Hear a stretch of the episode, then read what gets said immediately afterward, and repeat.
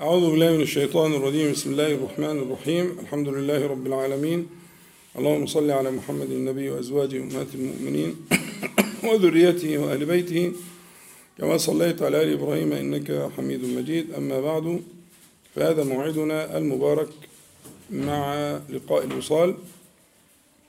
وهذا لقاؤنا السادس التاسع والستون بعد المئة.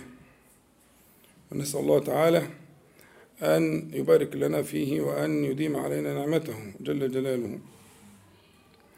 والليلة إن شاء الله تعالى سنتكلم عن الإسراء والمعراج عن رحلتي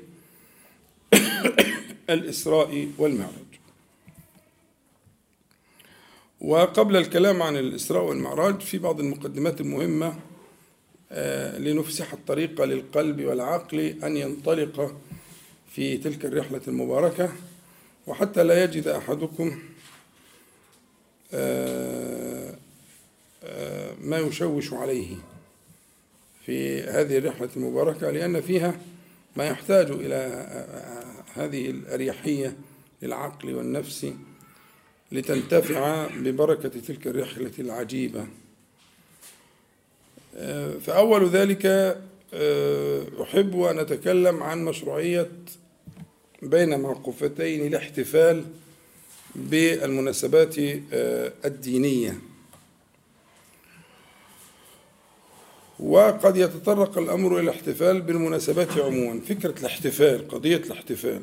وقضية الاحتفال بالمناسبات سواء الدينية مرتبطة بالدين أو بغير الدين كالمناسبات الاجتماعية أو الثقافية.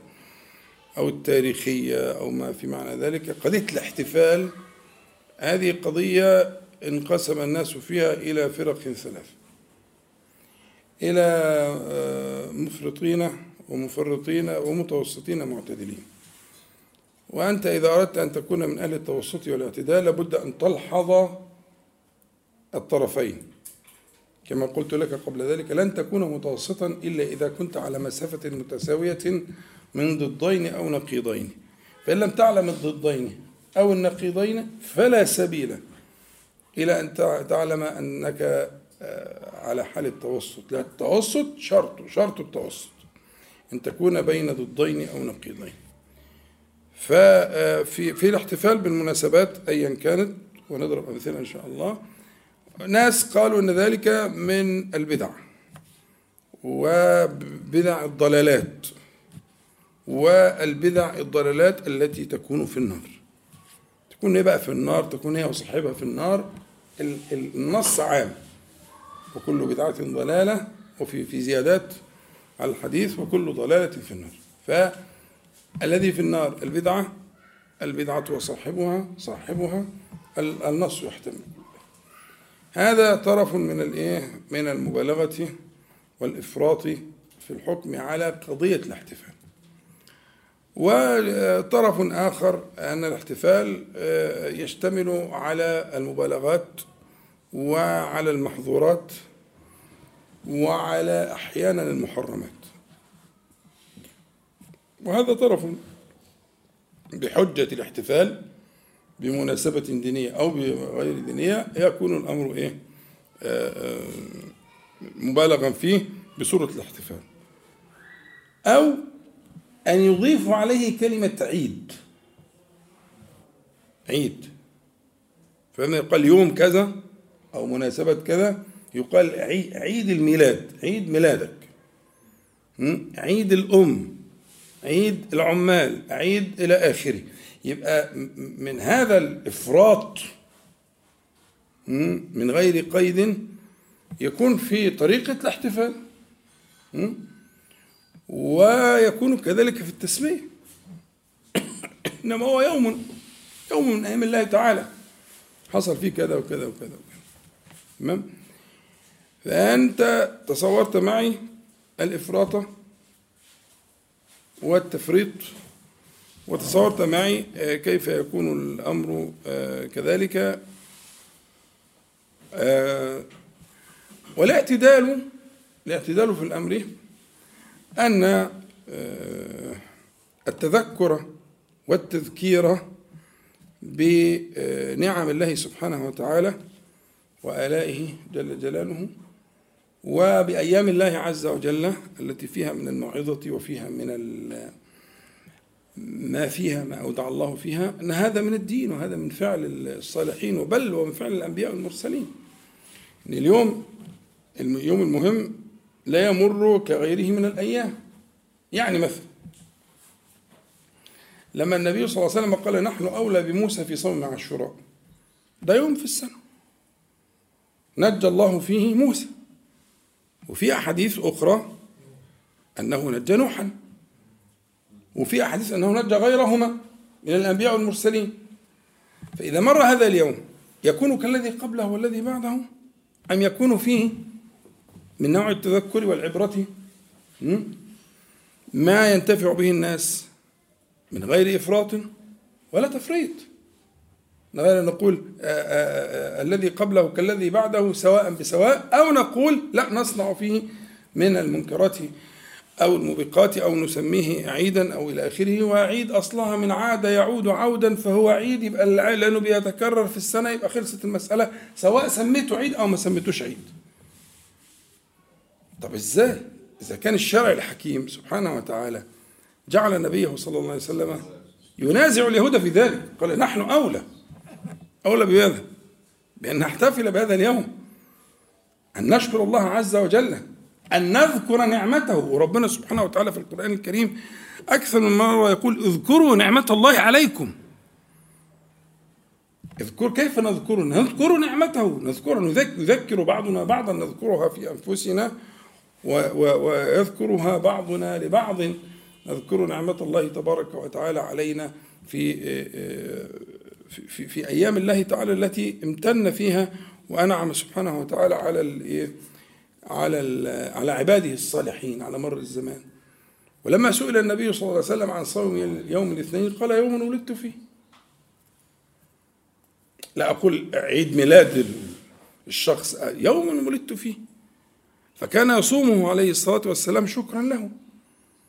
لله عز وجل أن أنعم بهذه النعمة وفي أجمل من نعمة الحياة. ليه؟ عشان إيه؟ عشان الحياة دي ممكن يمكن أن تكون ثمنا للإيه؟ للجنة. يمكن الحياة كده. أقسم بالله الحياة ما لها قيمة غير كده. بس قيمة عالية جدا. ما تسفهش منها. ما تحقرش من قيمة حياتك. ولا حياة الناس. أنت مسكين. لا تحقر لا من حياتك ولا من حياة الآخرين لأن الحياة دي ممكن تكون ثمن ثمن حقيقي تتاجر به مع الله تبارك وتعالى. إن الله اشترى من المؤمنين إيه ها؟ أنفسهم حياتهم أنفاسهم أوقاتهم أيامهم ظهورهم. أنفس حاجة عندك اوعى تحقر منها. تقع في هذا الفخ الذي وقع فيه غيرك. لا حياتك أنفس حاجة عندك. لماذا جعلتها نفيسة؟ لأنها يمكنها أن تكون ثمنا. لأبقى شيء ولأنفع شيء ولأثمن شيء أن تكون ثمنا للجنة. وبعدين وصف في القرآن الكريم متكرر. وصف المعاوضة. المعاوضة يعني البيع والشراء يعني. وصف المعاوضة في القرآن متكرر. وانت ما عندكش سلعة في كل المعاوضات غير هي حاجة واحدة. اليوم اللي اتولدت فيه. هذه بداية السلعة بداية الكوم اللي انت هتحطه في الكفة اللي انت هتتاجر بيها. ما يستاهلش انك تشكر ربنا فيه. ده على مدار الأسبوع. يعني كان النبي صلى الله عليه وسلم كل ما يجي اثنين لأنه يذكره بالاثنين وانت ممكن تقول لي آه هي مناسبة. طيب احتفلنا بالجمعة. مش بيتكرر كل أسبوع؟ والأحاديث كتير جدا وأنتوا أساتذة. في احاديث الاحتفال بالجمعة. مع إن الجمعة كل الحاجات ال ال التي رفعته هذه الرفعة كلها بتحصل مرة واحدة. خلق الله آدم. فيه تقوم الساعة. فيه كذا فيه مش كده ولا إيه؟ هو حدث هيحصل في التاريخ مش في السنة في التاريخ هيحصل في التاريخ مرة واحدة. ولكن أمرنا أن أن نخص هذا اليوم. بأنواع من العبادات والذكر والقربات وإلى آخره. ونحتفل به حتى إنه جاء في بعض النصوص أنه سمي عيدا. كما أن المسلمين آه، عيدان فسمى آه، الشارع آه، الجمعة عيدا. فالاعتدال أن يراعى المعنى في الأيام وحاجتين. ما تنساهمش. أن يراعى المعنى في في في هذا في, في هذه العناية وهذا الاحتفال وأن تسد فيه الذرائع. عشان نخلص من القصة. يبقى سد الذريعة هنا أصل في الاحتفال. احتفل. بس تسد الذريعة. الذريعة اللي ممكن يتذرع بها الشيطان ليوقع المحتفل أو يوقع المحتفلين في المخالفات أو في المحرمات.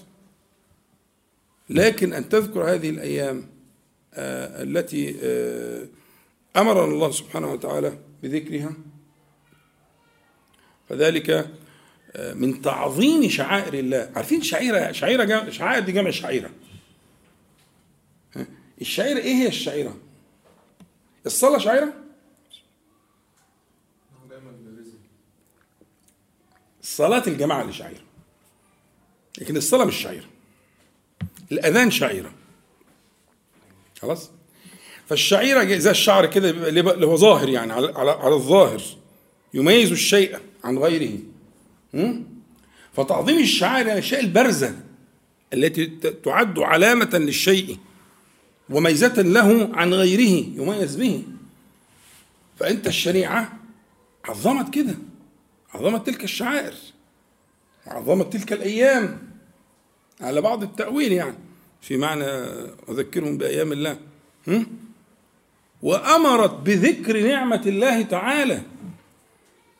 وأن نسعى في عدها وإن كنا لم نحصيها. لكن نسعى في عدها وفي ذكرها في ذكر نعم الله تعالى علينا. لكن لا لا, لا ونسد الذريعة على ال... لكن تمر أعوام كتير ولا تلتفت لا لهجرة ولا لإسراء ولا لمولد النبي صلى الله عليه وسلم ولا لحاجة لأن أناسا قد أفرطوا أو فرطوا أو بالغوا لا ده ولا ده لا ده شغلني ويصدني عن عن ذلك. إحنا دي ده الاعتدال الاعتدال ألا يصدك لا هذا ولا ذاك. آه أنت وجدت اناسا في الاحتفال بمولد النبي صلى الله عليه وسلم قد أفرطوا واناسا قد فرطوا. فلا يصدنك ذلك أن تعلم الناس. يبقى يبقى طريقة الاحتفال كيف تكون؟ بندوة بدرس بتذكير بتعليم بخطبة. تذكر الناس بشرف مولده صلى الله عليه وسلم بسيرته المشرفة. ناس تقرأ السيرة. عشان كده الأولون كان عندهم سير. سيرة ابن هشام والسيرة الحلبية وسيرة وسيرة السير دي كانت كانت تقال كده كان الناس تقولها في المجالس. ما كانش في أدوات الإعدام اللي إحنا في وسطنا دلوقتي المفسدة دي. كانت ناس تجلس في مجالس لسيرة النبي صلى الله عليه وسلم يذكرونها بين الناس يكررونها وإلى آخره. لكن تمر الأيام هكذا وتلك الشعائر وتلك النعم ولا يلتفت. فأنا شايف إن ده لا يعني وقع كرد فعل إما للإفراط أو للتفريط. والحقيقة إن المؤمن العاقل الذكي الموفق لا تكون أفعاله رد فعل احذروا من ذلك. أن تكون أفعالكم وأحوالكم هي ردود هي ردود أفعال لغيركم. دول ضيقوا فاحنا مش عارف إيه دول وسعوا فاحنا نعمل إيه؟ لا. عندنا هدي وعندنا سنة وعندنا آه، علماء للأمة فأرجو أن ينتبه إلى ذلك. ده التنبيه الأول.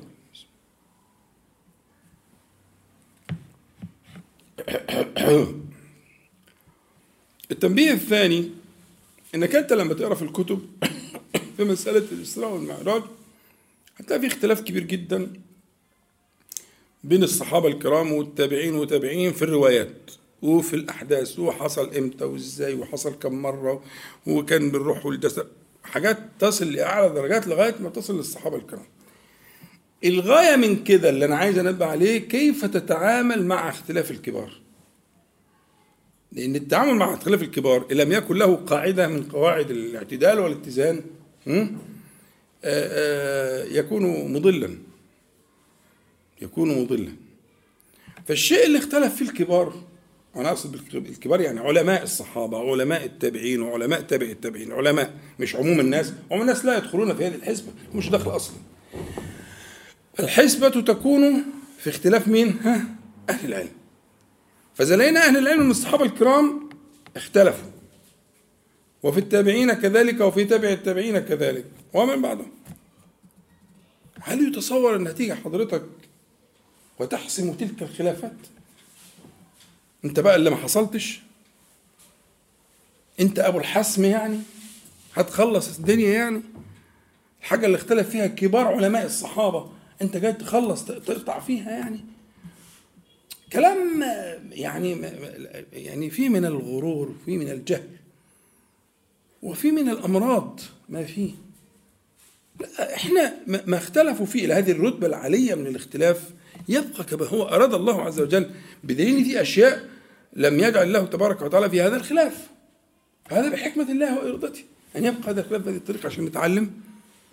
وإن ملنا إلى أحد الآراء فنميل عليه أنه صواب يجوز عليه الخطأ.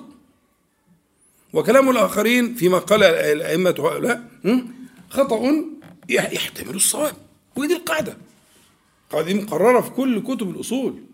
كلامنا صواب يحتمل الخطأ وكلامه خطأ يحتمل الصواب. كده ده العقل والاتزان. أكثر من كده هذا تجاوز للحد. تجاوز للحدود لا يجوز. فالدرس الثاني في المقدمات المهمة دي هو كيفية التعامل مع اختلاف الكبار. اختلاف الكبار وهذا فيه اختلاف واسع جدا جدا. لكن أنا الليلة سأختار قولا واحدا عليه الجمهور فيما أراه. الآخرون آه، يعني معذورون عندي اجتهدوا فربما. دي قاعدة مهمة قاعدة مهمة جدا. ومن الأشياء التي أضعفت الأمة ضعفا شديدا هي فقه الخلاف. فقه الخلاف. فلو فقه المتدينون آه، الفقه الصحيح في الخلاف ربما آه، رأب الله صدعهم ولما الله عز وجل شملهم. وجمع الله عز وجل كلمتهم لعله كذلك بس تبدأ المبدأ إنك نفهم فقه الخلاف له قواعد وله أصول ومن بين هذه المسألة إشارة للإيه؟ للموضوع.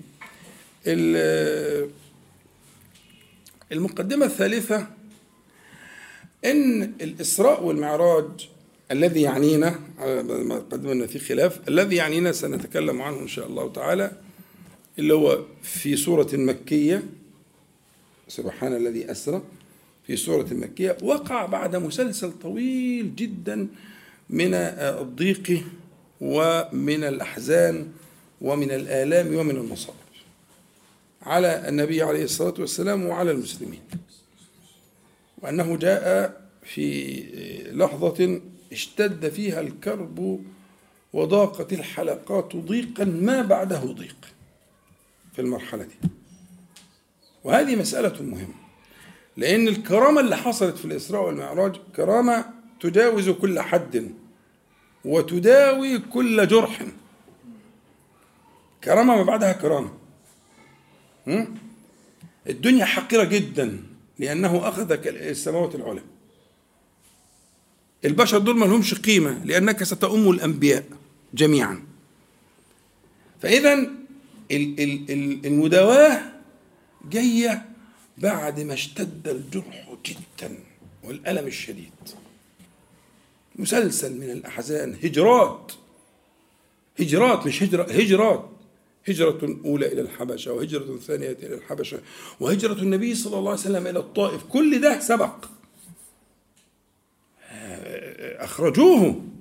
الخروج الأول من مكة. حتى ذهب إلى الطائف وحصل ما حصل من الإهانة والتجاوز والتعدي والجهالة ولم ينصروه وأغروا به الصبيان والسفهاء والمجانين. وجعلوا آه، آه، يرمون عليه الحجارة صلى الله عليه وسلم حتى أدموه أدموا قدميه الشريفتين. فأنت يعني في في عملية تصاعد تصاعد تصاعد تصاعد لغاية إلى الحد الذي جلس في الحجر. ثم نام. خلاص؟ برضه راح للحجر راح للكعبة راح ل ها؟ بعد ما دخل في في جوار المطعم. وعشان يدخل مطعم كان عنده عشرة من الولد. تقلدوا جميعا السيوف. وراح في وسط مكة كده وقعد ينادي عليهم وقال لهم إني أجبت محمدا. عليه الصلاة والسلام وهو منهم. وأمر أولاده العشرة بأن يتقلدوا السلاح والسيوف وقفوا حامين النبي صلى الله عليه وسلم حتى ذهب فاستلم الحجر ثم طافها ثم صلى ركعتين هم واقفين يحرسوه؟ حتى انفض الناس. وكانت هذه مقدمة للإيه؟ للمداواة. فكرة الإيه؟ وهذا قرآن مكي وكان في شدة. وحتى برضه في ترتيب المصحف برضه في معنى مهم جدا. ان ترتيب المصحف السوره السابقة هي سوره النحل. منتهية نهاية كأنها يعني بتحكي ها بتحكي اللحظة التي قبل أسرى بعبده. واصبر وما صبرك إلا بالله. ولا تحزن عليهم ولا تك في ضيق مما ينكرون. إن الله مع الذين اتقوا والذين هم محسنون. انت لو حسيت الآيات دي كأنها التمهيد ليقول له سبحان الذي أسرى بعبده.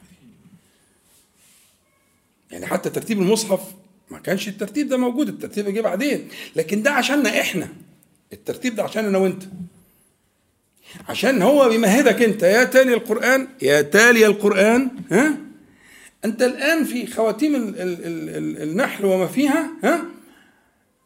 ستنتقل من من إيه, إيه, إيه هذا الحديث الرقيق الجميل لكله حنان النبي عليه الصلاة والسلام. وكله تثبيت لقلبه الشريف. بس خلي بالك وما صبرك إلا بالله. مش أي صبر يعني. مش صبر اليائس ولا صبر المعدوم ولا صبر الجاهل. لا. وما صبرك إلا بالله. فبعد الأمر الصريح بالصبر قال ولا تحزن عليه ولا تك في ضيق مما يمكرون. لأن هو كان عنده الحاجتين دول. فلعلك باخع نفسك ف لا تحزن عليهم ولا تكن في ضيق مما يمكرون. برغم المكر الشديد ده كله ولا تكن في ضيق مما يمكرون. ثقة بالله تبارك وتعالى ويقينا عليه. ليه؟ عشان اللي جاي. اللي هي إيه؟ المعية. عشان المعية. ما هي إن دي لما تيجي بعد أمر ونهي تبقى إيه؟ ها؟ قلناها كتير. تبقى علة. لأن الله مع الذين اتقوا. وأنت إمامهم. ولأن الله مع الذين هم محسنون وأنت سيدهم. أنت في معيته. سبحان الذي أسرى بعبده. بعبده في القرآن كله لم تأتي إلا للنبي عليه الصلاة والسلام. إضافة العبد للضمير ضمير الجلالة المفرد لم تأتي إلا كرامة للنبي صلى الله عليه وسلم في القرآن كله. كذا قال الطاهر بن عاشور. ما جاتش في القرآن إلا ليه؟ حاجة خاصة بالنبي عليه الصلاة والسلام. رتبة لم يبلغها عبد غيره. لم يبلغها عبد غيره عليه الصلاة والسلام. رتبة الترقي فكأن المعنى اللي يهمنا قبل ما ندخل في قضية الإسراء إنه المقدمات الفواجع الفاجعات المؤلمات المصائب والشدائد التي سبقت من هذا ال ال ال الإبعاد وهذا الطرد وهذا وهذه الهجرة وموت السند والمعين أبو طالب وموت خديجة رضي الله عنها. ما أثر فيه شيء كما أثر فيه موت خديجة. لأنه ما أحب أحدا كما أحب خديجة لا قبلها ولا بعدها. وهي من هي؟ وهي من هي؟ ولم تغب عنه صلى الله عليه وسلم في حياته حتى فرق الدنيا. أبدا البتة. بعد كل اللي حصل والأمور اتغيرت والنساء والفتوح والهجرة لكن خديجة حاضرة. حتى كنا يغرن منها. بعد موتها بسنين كانت حاضرة معه عليه الصلاة والسلام. ويحكي عن إيه؟ وقل كانت وكانت وكانت حتى تضج امهات المؤمنين من كثرة ذكره لها وحكايته عنها. وكانت وكانت وكانت تبقى الواحدة فيهم تندم إنها هي اللي إيه؟ فتحت السيرة. هم؟ وكانت وكانت الكلام ده في الصحيح. ها ده هالة أختها أختها هالة دخلت فسمع صوتها من بعيد. وكان صوتها يشبه صوت خديجة. أختها هالة هالة بنت خويلد. فقال اللهم هالة عليه الصلاة والسلام. اللهم هالة. يعني فلك أن تتصور وأن أن تتوهم أن تتخيل يعني التعبير المعاصر. آه، ما أصابهم من الحزن لفقدها. فقد خديجة. التي قالت له والله لا يخزيك الله أبدا. ولا كان في قرآن ولا سنة ولا وحي ولا حاجة خالص. لكن في إنسانة فذة. الصفات الإنسانية البشرية. لسه ما كانش فيه قرآن ولا سنة ولا تشريع ولا أحكام. ولذلك أنا دايما بقول يا إخوانا ال 15 سنة دول لو نقدر ندرسهم يوم يوم ندرسهم. اللي هو من زواج النبي صلى الله عليه وسلم بخديجة إلى البعث. 15 سنة. لو نعرف نكتبهم وندونهم ونعرف أحداثهم يوما يوما كتبناه. ليه يا سيدي؟ أصل دول الجزء البشري. كانش في شرع. لا قرآن ولا سنة ولا أحكام ولا حلال ولا حرام ولا حاجة خالص. بس كان في اتنين خلاصة البشرية من الخلق.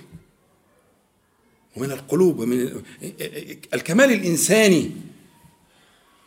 أنا ما بتكلمش على شريعة أنا بتكلم على الكمال الإنساني. كمال الإنساني عند النبي عليه الصلاة والسلام والكمال الإنساني عند خديجة كامرأة.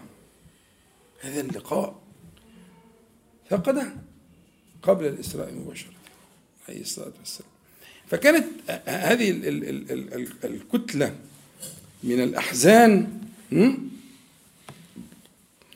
مقدمة للإيه؟ لهذا الإكرام وهذا الرزق. هو زي ما بيقولوا دايما أشد آه، لحظات الليل سوادا هي التي تسبق الفجر. دي حقيقة فعلا. الكلام ده مش كلام آه، شعارات الكلام ده حقيقي فعلا. إذا كنت على النهج وعلى الطريق وكنت يعني مجتهدا مستفرغ عن وسعك ما حدش يضمن ال أن يكون يعني مزكيا لنفسه لكن إذا استفرغت وسعك في أن تكون آه، على النهج القويم فاللحظة التي تشتد فيها الأمور جدا وتغلق من كل جهة ها وتصل كما قال الله تعالى حتى إذا استيأس الرسل وظنوا أنهم قد كذبوا. آه. اللحظة دي هي بتبقى اللحظة الأخيرة. ودي كانت فعلا اللحظة الأخيرة اللي هي اشتد فيها الأمر جدا على النبي عليه الصلاة والسلام وأحيط بالأحزان والمصائب آه، الكثيرة. فجاءه الإيه؟ جاءه الفرج من عند الله سبحانه وتعالى وجاءه هذا الرزق الواسع الذي لم يحظى به عبد من عباد الله تبارك وتعالى. لا في الأولين ولا في الآخرين. طيب دلوقتي إحنا يعني كنت متصور إن إحنا نقدر نعمل المجلس يعني الاسراء والمعارك في في مجلس واحد فأظن إن هذا أمر صعب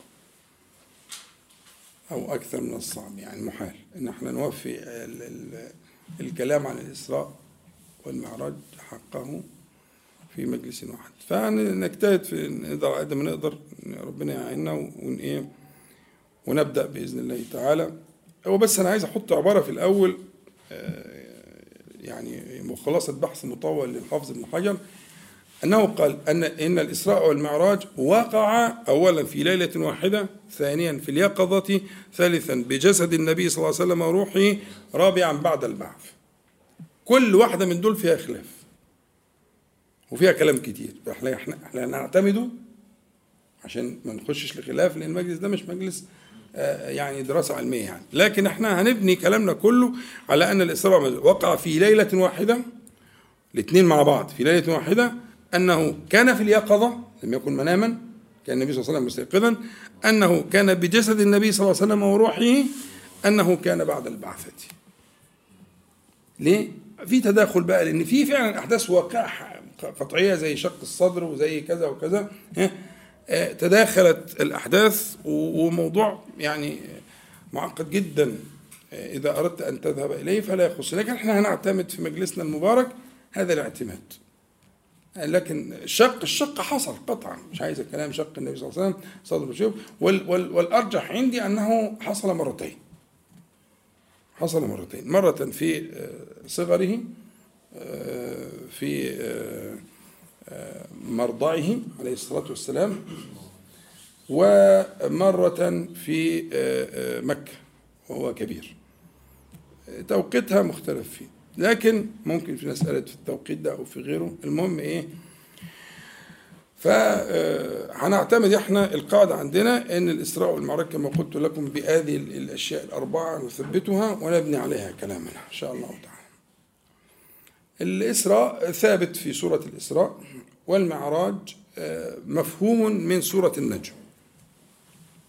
يعني ليس نصا قاطعا في سورة النجم لكن يفهم من سورة النجم آه، آه، الايه المعراج وما حصل فيه في عروج النبي صلى الله عليه وسلم.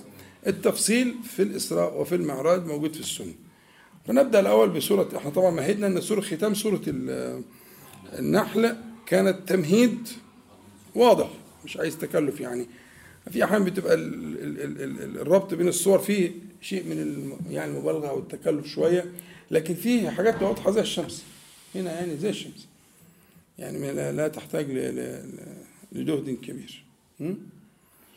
إنما بعد ما لاقى فأمر بالصبر وبشر بالمعية وإلى آخره حاجة ما فيش بعد كده. فقال سبحان الذي أسرى بعبده ليلا من المسجد الحرام إلى المسجد الأقصى الذي باركنا حوله لنريه من آياتنا إنه هو السميع البصير. في حتى كده موجودة في كتب, كتب كتير إنه إن الإسراء حصل من بيت أم هانئ. ده خطأ. وإن قاله من قاله من الكبار. لا. أم هانئ دي مين؟ بنت عم النبي عليه الصلاة والسلام أخت علي أبي طالب. خلاص أخت جعفر. هم طبعا متربين مع بعض لأن النبي صلى الله عليه وسلم قضى بعد وفاة جده قضى حياته في بيت عمه أبي طالب فهو كان متربي معاهم متربي معاهم يعني. لكن بقت كبيرة ومتزوجة ولا زوج وإلى آخره ها؟ لكن هذا لا يحصل. والحافظ ابن حجر يعني أنهى المسألة وأجهز على هذا القول وعلى قائله. خلصت. تمام؟ فمسألة أنه أسري به من بيت مهانئ وعلى انتشاره في كتب السيرة للأسف هذا خطأ ولا يجوز. إنما الصواب أنه أسري به آه، إما من بيته آه، عليه الصلاة والسلام وده الغالب أو من الحجر الكعب حجر إسماعيل. تمام؟ الآية مفتتحة بطريقة عجيبة. سبحان الذي أسرى فهنا التسبيح معروف لكن هنا التسبيح جاء من غير أن يسبقه كلام يتضمن الداعي للتنزيه. يعني معنى انت تيجي تقول إيه آه، آه، آه، مثلا سبحانك هذا بهتان عظيم.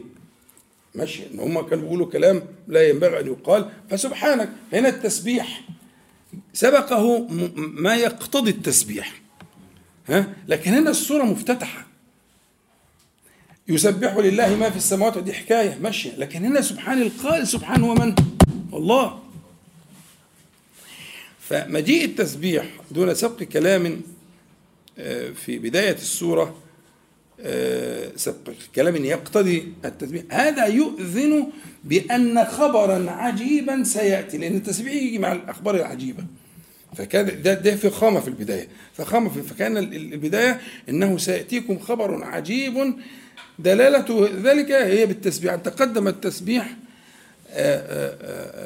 لعظيم قدر المتكلم سبحانه وتعالى فسيأتي بيان هذا الذي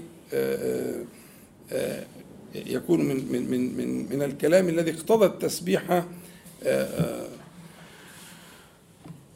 طيب إيه الغرض؟ الغرض التعجيب من عجيب الايه؟ من عجيب الحدث اللي هيحصل لأن الحدث ده خارق لكل العادات ولكل الأعراف لكل المقاييس بدليل إن هسمعوا إن هم أنكروه إنكارا شديدا وفي ناس ارتدوا اللي أسلموا.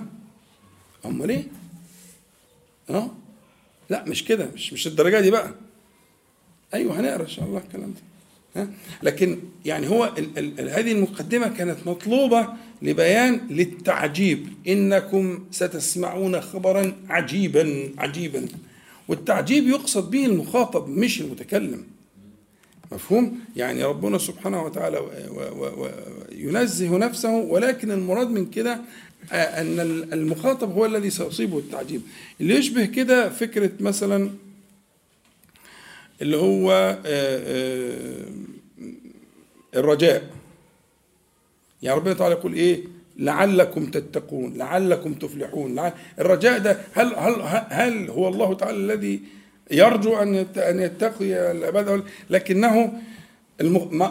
هذا للمخاطب. فكذلك للمخاطب ان ان أن يتعجب وللمخاطب أن يرجو في قوله لعلكم وأن المخاطب ان أن يتعجب في قوله سبحانه إلى آخره. فالمعنى هنا إن البداية القوية الفخيمة دي داخلة علشان تفهمنا إن في شيء حدث جلل وهو كذلك زي ما قلت لكم يعني تصديقه يحتاج لدرجة ورتبة من رتب الإيمان.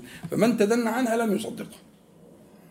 لكنه يصدقه كما سنقرأ في حال أبي بكر. لما كأنهم وجدوا بغيتهم رايحين فض السيرة بقى يا عم يا أبا بكر فض السيرة دي. ده بيقول كذا كذا كذا. هو علم الحدث من الناس مش مش من النبي عليه الصلاة والسلام. فراحوا له فض السيرة اتفضت يا عم ليه؟ ده بيقول كذا كذا كذا. إيه هتصدق بقى؟ قال لا صدق بصدقه في أكتر من كده. فيما هو أكثر من ذلك. صدقه في خبر السماء فده ده الفرق وده اللي باين قد كده حصل الايه سبحان الذي أسرى بعبده. وطبعا التعبير عن الذات العالية باسم الموصول عشان دايما زي ما قلت لكم إن جملة الصلة بيبقى فيها فايدة. يعني ما سبحان الله أسرى بعبده. ها؟ لا. سبحان الذي ها؟ عشان تبقى جملة الصلة هي اللي مبينة العجب اللي في الموضوع. أسرى بعبده هي أسرى وسرى فيها بحث لغوي عميق جدا. خلاصته إن هما زي بعض. تقريبا كده يعني نفس المعنى. فهي كانت ممكن أسرى عبده. وموجودة في القرآن وموجودة في اللغة أسرى عبده. خلاص؟ لكن قالوا إن الباء دي جاية هنا مش علشان تعدية الإيه الفعل لأن الفعل متعدي بذاته. أسرى عبده. جعله يسري في الليل يعني. أسرى عبده. لكن قالوا هنا الهم الباء دي جاي عشان إيه؟ جاي عشان المصاحبة جاي عشان المصاحبة ودي برضه رتبة لحضرة النبي عليه الصلاة والسلام أنه يعني كان في صحبة ربه سبحانه وتعالى من مبدأ الرحلة إلى آخرها في إسرائه بالنبي عليه الصلاة والسلام بعنايته وتوفيقه كما قال عز وجل ممتنا على نبيه عليه الصلاة والسلام فإنك بأعيننا. أختها فإنك بأعيننا هي بعبده. الباء هنا باء المصاحبة الرعاية العناية التي لا تفارقه صلى الله عليه وآله وسلم أبدا. ليلا فيها كلام كتير وطبعا السرى أو الإسراء الأصل فيه إنه يكون في الليل أو الغالب فيه بس قد يكون في غير الليل. فليلا هنا مش جاي عشان تقول ليس نهارا يعني.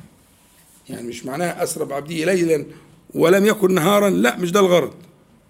إذا أطلقت كده تفهم إنها في الليل. أمال الحكاية الحكاية إن ليلا دي جاية للتقليل المفضي إلى التعجيب والتعظيم. إن كل الأحداث دي كلها ها؟ وفرشة النبي صلى الله عليه وسلم كانت دافية. زي ما هي. خلاص؟ يبقى راح وحصل كل أحداث الجسام العظام دي وعرج به إلى السماء السماوات وعاد وهذا في زمن قصير آه، من الليل يفهم من هذا التنكير آه، التقليل اللي بيشتمل على معنى التعظيم والمبالغة. إنه في زمن آه، قليل حصل ما يعني إيه ما ما ما سيحكى لكم من العجائب التي حصلت للنبي عليه الصلاة والسلام. آه الذي بارك من المسجد الحرام إلى المسجد الأقصى. والأقصى دي صيغة الصيغة الثالثة في في في في في المفاضلة مظبوط؟ الأقصى الأبعد. فهو أفهم أنه ثم مسجد إيه؟ قصي. إحنا دلوقتي نقطة الابتداء. الحرام مسجد الحرام. فلما يقول لك الأقصى من الحرام يبقى في قبل الأقصى حاجة تانية اللي هي إيه؟ القصي. يبقى في مسجد الحرام والأقصى الأبعد. يبقى في بعيد. مظبوط؟ يبقى هنا وده في بعض الروايات الصحيحة النبي صلى الله عليه وسلم نزل وصلى جبريل قال له صلي هنا. وصلى في في مكان في في بلد ذات ذات, ذات نخل اللي هي في المدينة في بعض الروايات. خدت بالك؟ فكلمة الأقصى مفهمة لكده. والنبي صلى الله عليه وسلم فهم ذلك إن ده الأقصى. يبقى في مسجد. هو ده مسجد وده مسجد. مسجد الحرام والمسجد الأقصى وكلمة المسجد والمسجد. فإذا قيل الأقصى يبقى في مسجد برضه. بس قصي. فكان فيها التبشير لحضرة النبي عليه الصلاة والسلام أنه سيكون ثم مسجد قصي يؤويك الله تعالى فيه. وقد كان لأن الفرق بين الإسراء على المعنى اللي إحنا بنقوله ده وهجرة النبي صلى الله عليه وسلم كانت شهور يعني. ثلاث سنين إلا شوية كده حاجة زي كده. تمام؟ فكأن كلمة آه، الأقصى بينت كذا الذي باركنا حوله اللي هي الأرض المباركة. يعني مش المسجد بس مبارك لا الأرض كلها مباركة. وده مذكور كتير في القرآن الكريم أن هذه الأرض أرض مباركة. وبارك الله فيها وهي كانت قبلة أغلب أنبياء الله تعالى ورسله أغلب الأنبياء والمرسلين كانت قبلتهم هذه الأرض وكانت قبلتهم هذا المسجد. فهو قبلة أغلب الأنبياء والمرسلين وهو مأوى المكان الذي دفن فيه وحوله وقريبا منه آه، آلاف الأنبياء. آلاف الأنبياء والمرسلين منهم من قصصنا عليك ومنهم من لم نقصص عليك. فهذا المكان المبارك الذي بارك الله سبحانه وتعالى فيه. بارك في كل شيء فيه. كما جاء في الأحاديث أن ربنا سبحانه وتعالى بارك في كل شيء ومن هذه البركة أن أسكن آه، هذا المكان آه، صفوة خلقه ما اختاره من اختاره من خلقه آه، صلاة الله وسلامه عليهم أجمعين أسكنهم في الإيه؟ في هذا المكان. لنريه من آياتنا لنري هذا العبد الكريم صلى الله عليه وسلم من آياتنا. وهو يحتاج لرؤية الآيات ليه؟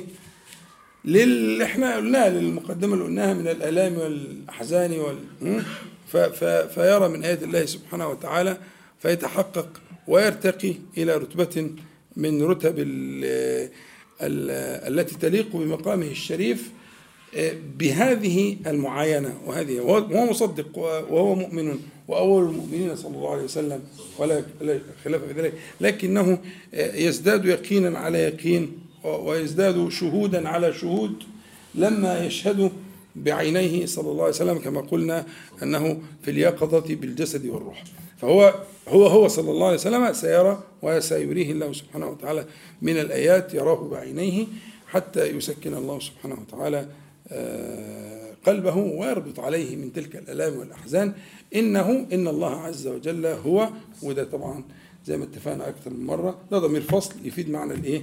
إن القصر إنه إن الله هو السميع البصير. يعني سمعه ليس كالأسماع وبصره ليس كالأبصار. إنه له الكمال في السمع والبصر ولا يخفى عليه شيء من حالك ولا حال المؤمنين. والسميع البصير هنا لها وضع من مداواة الجرح وتسكين القلب والركون إلى الله تعالى. يعني أنت لما تكون بتمر بضائقة وتذكر أن الله سبحانه وتعالى يسمعك ويبصرك وأنك لا تخفى عليه وأن وأن وأن. هذا مما يطيب خاطرك ومما يضمد جرحك ويهون عليك ما, ما, ما, ما تكون أنت فيه. فكانت الختام الآية يعني مناسبا جدا لتلك المقدمة. آه الآية الثانية بقى الوقت أظن كده مش مناسب يعني. الآية الثانية في آه، اللي هي في, في فيها إشارة أو فيها يعني ليس نصا في مسألة الإيه؟ آه، المعراج وتكون في سورة آه، النجم والنجم إذا هوى فخليها بقى إن شاء الله المجلس الثاني أو نكمل الإسراء لأن أنا أرى إن إحنا لما نكمل الإسراء كله على بعضه ونرجع بقى للإيه للمعراج نتكلم عن الآية بتاعت المعراج ونتكلم عن المعراج كله على بعضه حتى نف... يعني نخلص المسألة من بعضها لأنه في تداخل في منطقة فيها تداخل فنشوف بقى الاسراء في السنة ماذا حصل؟ إيه الكلام اللي اتقال؟ إيه الروايات الصحيحة؟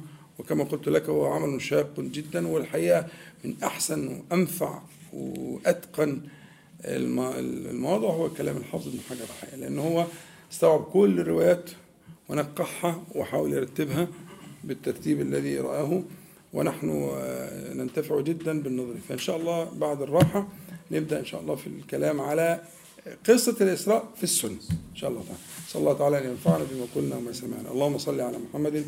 وانزل المقعد المقرب منك دقائق إن شاء الله. خمس دقائق ونبدأ إن شاء الله. تفضل. طيب قبل ما نبدأ في في في نقرأ ما يعني بعض ما كتب عن الإسراء في السنة هي مسألة إنه زي ما قلت لكم إن ليلا من غير ما نخش في تفاصيل آه، في في البلاغة وفي اللغة ليلا يستفاد منها ال ال أنه كان قصيرا جدا وأنه بحسابه المخلوقين والبشر لا يكفي لشيء من ذلك البته فكان زمنا قصيرا جدا. فإذا قلنا إن فراش النبي صلى الله عليه وسلم كان دافئا أو أنه لم يشعر أحد لأن إحنا الذي بنينا عليه القضية أن النبي صلى الله عليه وسلم صلى الله عليه وسلم أسري به وعرج به إلى السماء قلنا بالإيه؟ بالروح والجسد تمام؟ فعلى هذا المذهب يبقى ما كانش موجود في مكانين صح؟ يعني النبي صلى الله عليه وسلم ما كانش موجود في مكانين في فرشته مش موجود وذهب بروحه وجسده وركب البراق زي ما هنقول دلوقتي إن شاء الله بجسده الشريف صلى الله عليه وسلم. ونحن لا نقول أن النبي صلى الله عليه وسلم كان في مكانين في زمان واحد. تمام؟ فاذا فارق فراشه لزمن.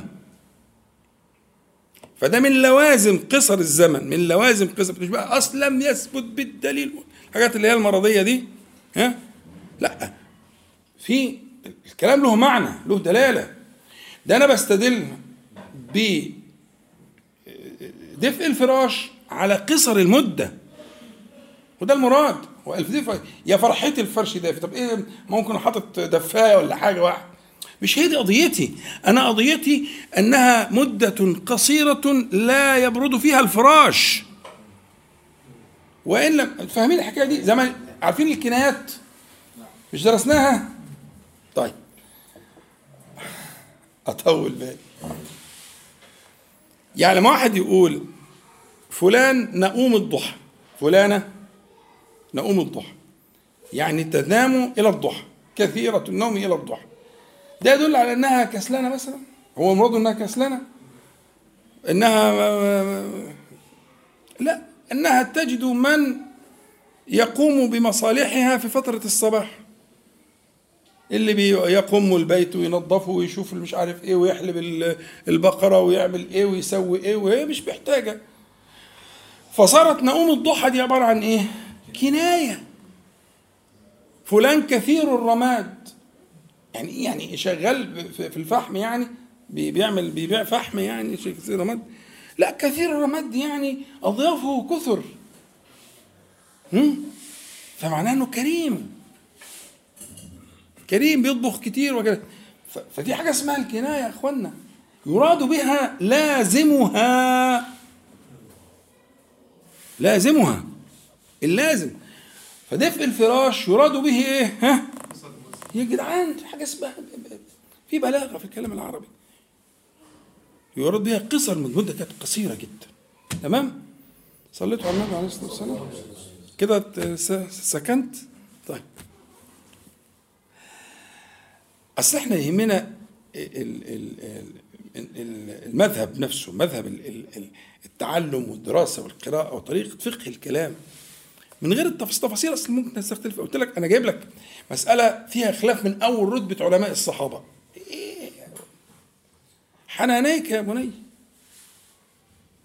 وبعضهم إيه خطأ بعض تخطئة مباشرة. والله ما فعل والله فعل. أنت بقى خلاص فت دي مش مش مش قضية المهم القواعد التي تقرأ بها هذه الأشياء دي اللي أنا يهمني جدا أن تتعلمها. إن في قواعد تقرأ بها هذه النصوص تتعلم بها هذه النصوص فتبقى إن شاء الله بالنسبة لك تزيدك ايمانا على إيمانك. وتفهم الأغراض وكل النصوص دي كلها جاءت باللسان العربي. فتخضع لقواعد اللسان العربي. القرآن بلسان عربي السنة بلسان عربي كلام العلماء من الصحابة الكرام رضي الله عنهم بلسان عربي إحنا القاعدة كلها عندنا عندنا بالإيه؟ باللسان العربي. فقواعد اللسان العربي هي التي يفهم بها هذا الكلام كل الكلام ده. خلاص؟ صلى على النبي عليه الصلاة والسلام. إحنا معانا صحيح البخاري هو صحيح البخاري عمل باب للإسراء وباب للمعروف في حديث الإسراء جاب حديث اللي هو لما كذبتني قريش قمت في الحجر فجل فجل الله لي بيت المقدس فطفقت أخبرهم عن آياته وأنا أنظر إليه. طبعا إحنا آه، ده يعني مش من أول الحدث يعني. أول الحدث جاب جزء منه في في الباب اللي بعديه اللي هو باب الأعراج لكن أنا يهمني اللي أشرت إليه في الكلام؟ قلت لك إن حصل افتتان للناس. ففي رواية آه، الروايات اللي هنقولها دي مجموعها آه، الحافظ ابن حجر قال إن إن المجموعة الروايات دي كلها يؤيد بعضه بعضا. يعني تفهم أنها آه، يعني بمجموعها هذه الروايات وإن لم يستقل كل سنة فيها بأن يقوم بذاته لكن بمجموعها آه، تقوم بالمعنى فبيقول افتتن ناس كثير يعني عقب الإسراء. افتتن ناس كثير يعني عقب الاسراء فجاء ناس إلى أبي بكر فذكروا له فقال أشهد أنه صادق. فقالوا وتصدقه بأنه أتى الشام في ليلة واحدة ثم رجع إلى مكة؟ قال نعم إني أصدقه بأبعد من ذلك أصدقه بخبر السماء. فقال قال فسمي بذلك الصديق. آه وفي آه حديث آخر بسند يقول حسن قال رسول الله صلى الله عليه وسلم لما كان ليلة أسري بي وأصبحت بمكة مر بي عدو الله أبو جهل. فقال هل كان من شيء؟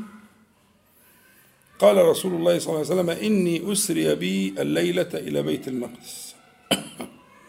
قال ثم أصبحت بين أظهرنا؟ قال نعم. قال فإن دعوت قومك أتحدثهم بذلك؟ شوف الخبيث. كان دي فضيحة وما صدق نوع الوعى دي علشان يشهر به. عشان تعرفوا يعني آه المهم آه قال فإن دعوت قومك أتحدثهم بذلك؟ فقال نعم. قال يا معشر بني كعب بن لؤي ف قال فانفضت إليه المجالس حتى جاءوا إليهما. فقال حدث قومك بما حدثتني. فحدثتهم عليه الصلاة والسلام. قال فمن بين مصفق التصفيق ده كان نوع من أنواع التعبير عن الايه يعني الفوضى يعني. من بين مصفق ومن بين واضع يده على رأسه متعجبا. قالوا وتستطيع أن تنعت لنا المسجد؟ دي المقدمة بقى اللي جاية بقى الحديث البخاري. وتستطيع أن تنعت لنا المسجد. فنقرأ بقى نص البخاري.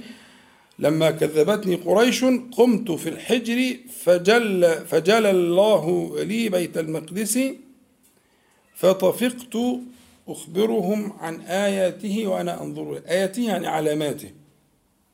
لمن ذهب منهم إليه فكأنه كان بيوصف حاجة ماثلة أمامه صلى الله عليه وآله وسلم.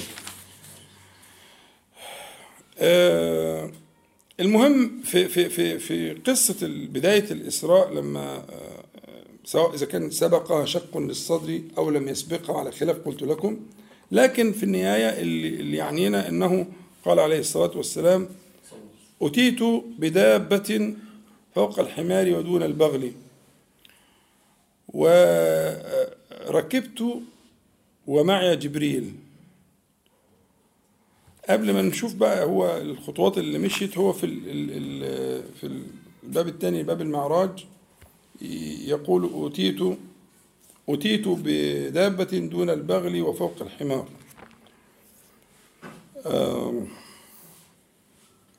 فحملت عليها اللي هي البراق. وبقى هنا في عدة إيه أطروحات لماذا النبي صلى الله عليه وسلم لم يؤت مثلا بإيه؟ بالخيل أو بالإبل أو بالمعهود من الإيه؟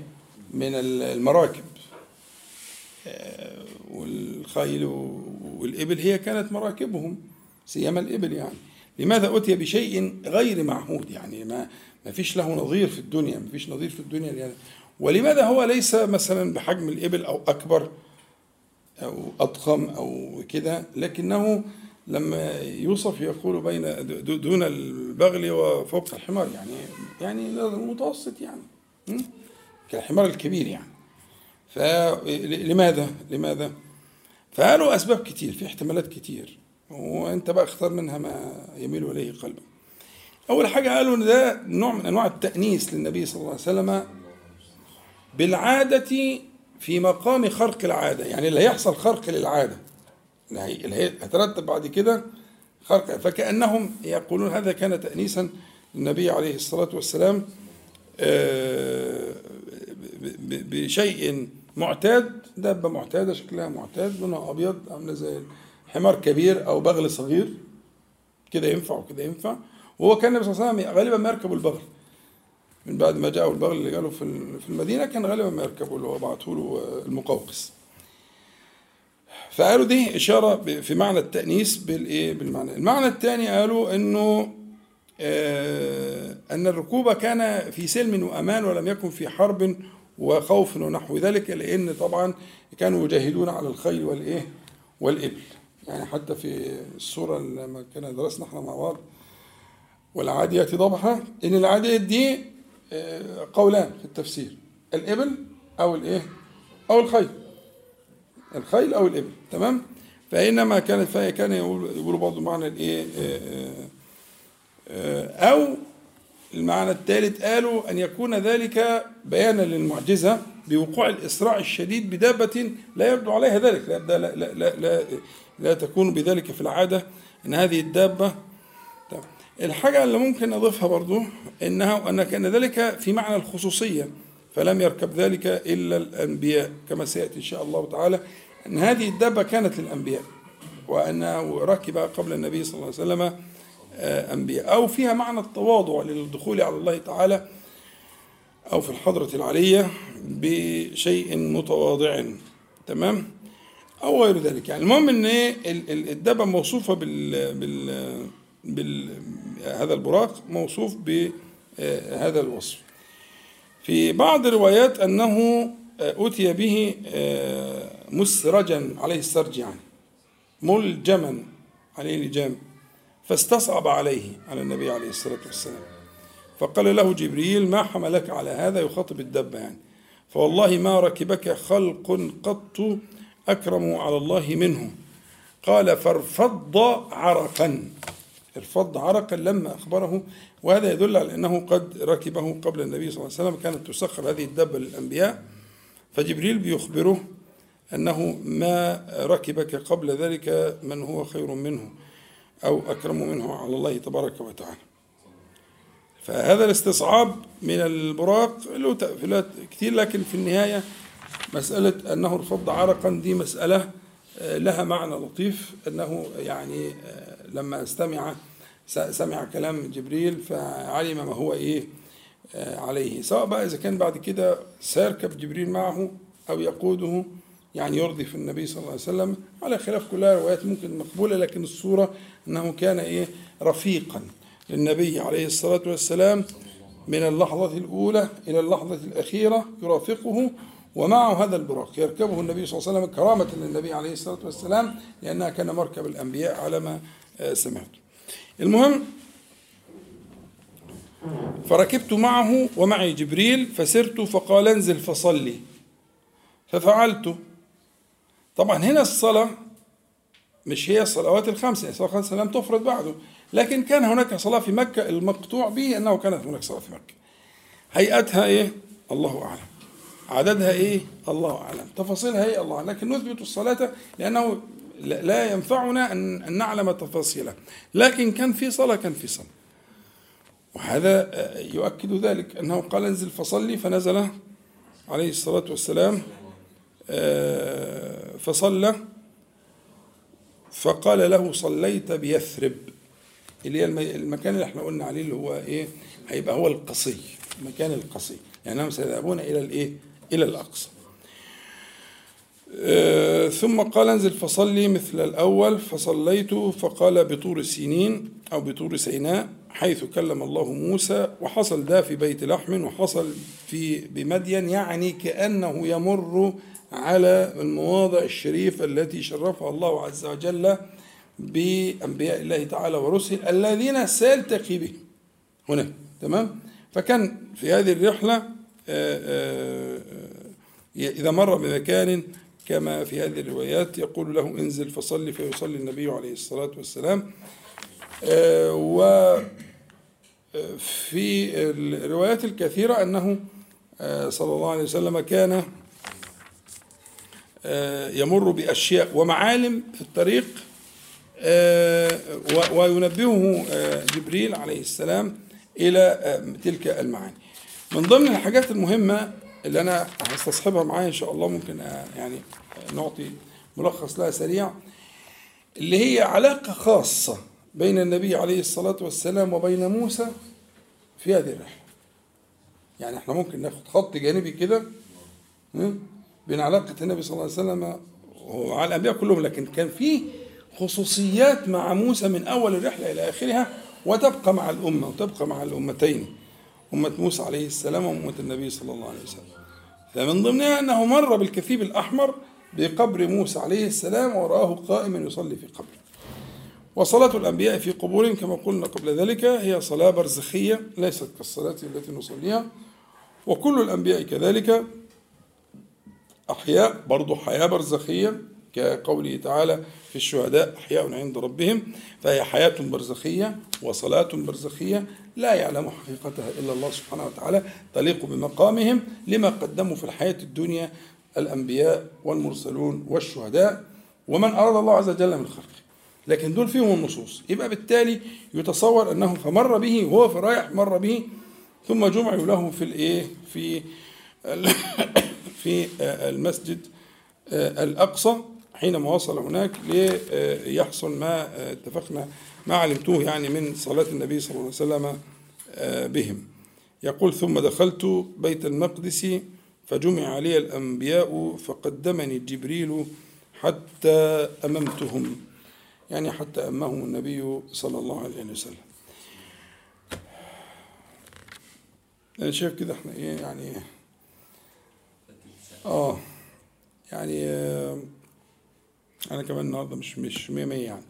فإن شاء الله يعني إيه عشان من أول اللحظة اللي هي من إمامة النبي عليه الصلاة والسلام إلى ما بعد ذلك الأحداث كلها متسلسلة.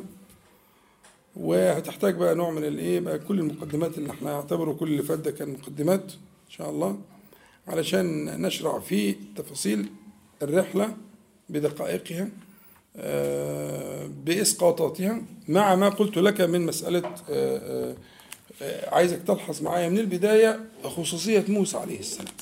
يعني موسى عليه السلام آه، في بعض أهل العلم عمل مقارنة بين ما حصل لموسى من كلام الله تعالى في طور سيناء. وللنبي عليه الصلاة والسلام في المعراج وكلام الله تعالى. وهي حقيقة مقارنة في منتهى الجمال والإبداع. فعايزين نخليها بقى في وقتها يعني. يعني دي أول حاجة. يعني في مقارنة مقارنة جميلة جدا وبديعة فعلا حقيقية ومبنية على القرآن والسنة وإنه فعلا آه هذا كلمه ربه وهذا كلمه ربه. ولم يحظى أحد من الأنبياء والمرسلين ولا من خلق الله تعالى في الحياة الدنيا بمثل ذلك إلا موسى ومحمد صلوات الله وسلامه عليهما مع الفارق. إيه هو الفارق ده بقى اللي عايزين نفكر فيه؟ إن في هنا حصل كلام وحصل كلام حصل اجتباء وحصل اجتباء أكبر أمة وأكبر أمة في زمنها فضلها على العالمين فضلها على العالمين. هذه المقارنه المستمرة وهذا الجمع المستمر يحتاج إلى وقفة. الحاجة الثانية من الثابت في المعراج أن موسى لما مر به النبي صلى الله عليه وسلم إلى أن يصل إلى إبراهيم وبعد كده إبراهيم بعد ما مر بكى ده في الصحيح. موسى عليه السلام بكى. فسئل عن بكائه فقال يعني قال هذا غلام أو حاجة زي كده يدخل من أمته أكثر مما يدخل من أمتي. ثم في مرجعه سأله عن فرض الصلاة فقال له خمسين ارجع إلى ربك. فجعل ينصحه حتى صارت خمسا ونصحه في الخمس كذلك. كأنه كان يريد أن يصل به إلى ما كان مكلف به بنو إسرائيل. لأن بنو إسرائيل اللي هم صلاتهم غالبا هتبقى بتبقى في وقتين في في اليوم والليل وقتين اثنين. إحنا مش عارفين الحقيقة في شريعتهم إيه لكن ده اللي موجود عندهم في الشريعة الموجودة المحرفة لكن هو كأنه كان يريد أن يصل به إلى هذا العدد لأنه إيه قد خبر الناس من قبله وعارف هيكون رد فعلهم إيه. فهذه النصيحة وهذا الإصرار هو فيه تكثير لأمة النبي صلى الله عليه وسلم. مفهوم؟ يعني هو لما يقول له إيه؟ لا ده هيهربوا منك، لا ده مش هيسمعوا الكلام، ده مش هي كذا، ارجع فرجع ربك، وارجع فرجع، فآخر مرة قال استحييت من ربي. فهو الشخص اللي بكى ده هو نفس الشخص الذي ينصح لتلك الأمة؟ وعمال يراجع في النبي صلى الله عليه وسلم. آه هو. يبقى أنت فهمت الأولانية غلط. يبقى أنت فهمت بكاء موسى عليه السلام غلط.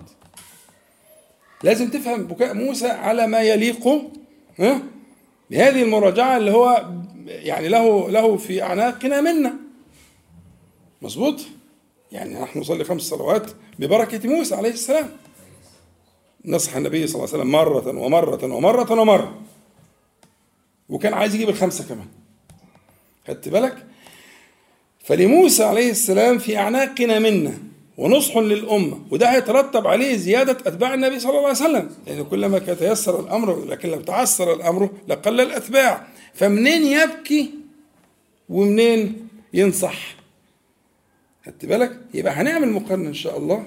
ده تشويق للقعدة اللي جاية. ان شاء الله هنعمل مقارنة إن شاء الله بين مواقف موسى عليه السلام وأحوال النبي المشرف صلى الله عليه وسلم لأن هي هذه المناسبة ما تكررتش ما تكررتش إنه التقى بالأنبياء وصلى بهم ومر عليهم في سماواته السبع والى آخره.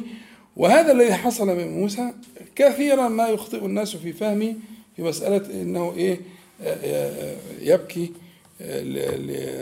لما قد علمت. فإن شاء الله اللقاء القادم نبدأ بإذن الله ونقول الرواية كاملة ونحكي من غير مقدمات بس المقدمات هذه إن شاء الله أرجو أن تكون نافعة ومهمة. لتقربنا للغرض. نسأل الله تعالى أن ينفعنا جميعا بما قلنا ما سمعنا وأن يجعل حجة لنا لا علينا رب العالمين. اللهم صل على محمد وانزل المقام المقرب منك يوم القيامة. والحمد لله رب العالمين. نقول جميعا سبحانك اللهم ربنا وبحمدك. أشهد أن لا إله إلا أنت. أستغفرك وأتوب إليك. السلام عليكم ورحمة الله.